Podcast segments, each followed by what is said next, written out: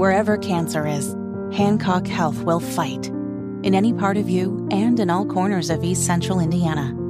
From Indianapolis to Greenfield to Knightstown to Greensburg. From hospital rooms to family rooms, we fight.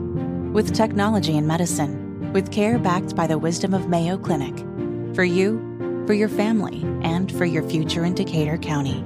We fight cancer here. HancockHealth.org slash cancer.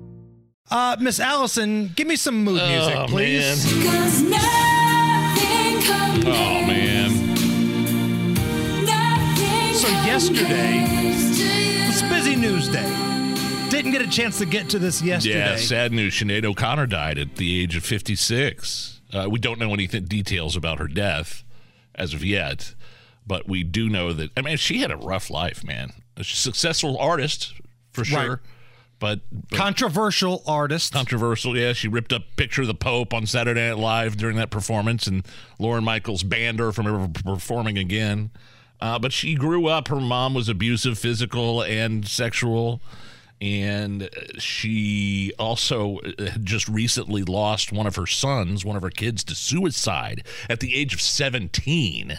And it's one of the last, I mean, just a deep, just it devastated her. Obviously, it devastated anybody. Now, we, again, we don't know how she died. There's no details about her death, but I mean, you know, use your imagination there.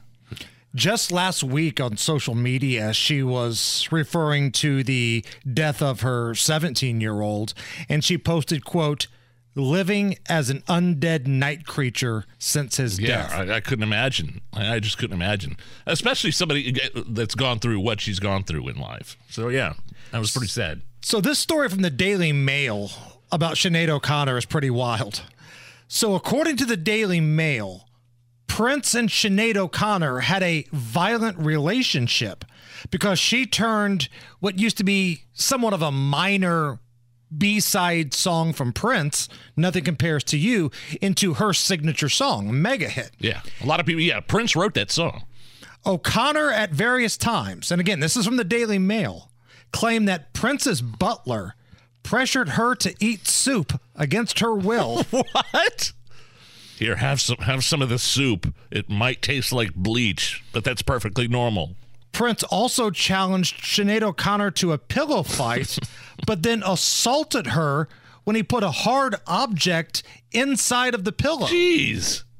So there's a lot going on here. I don't know how much of this I believe or not, but the Daily Mail says Prince was basically using prison rules in the prison fight and forcing her to eat soup.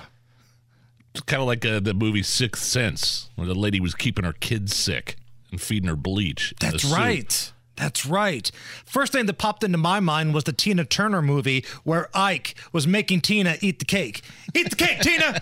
Eat the cake!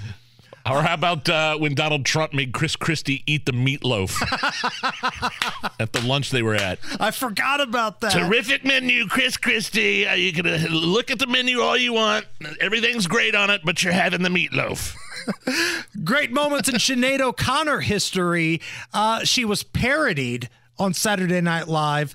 Phil Hartman was Frank Sinatra, and mm-hmm. Jan Hooks was Sinead O'Connor. The bald chick, what's with her head?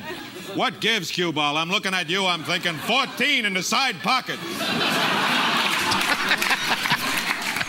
I, I can't believe you're talking about my hair with all the bloody starvation and the suffering in the world right now. I hear you, baby, loud and clear. Forget the head. Put a bag over it and do your business.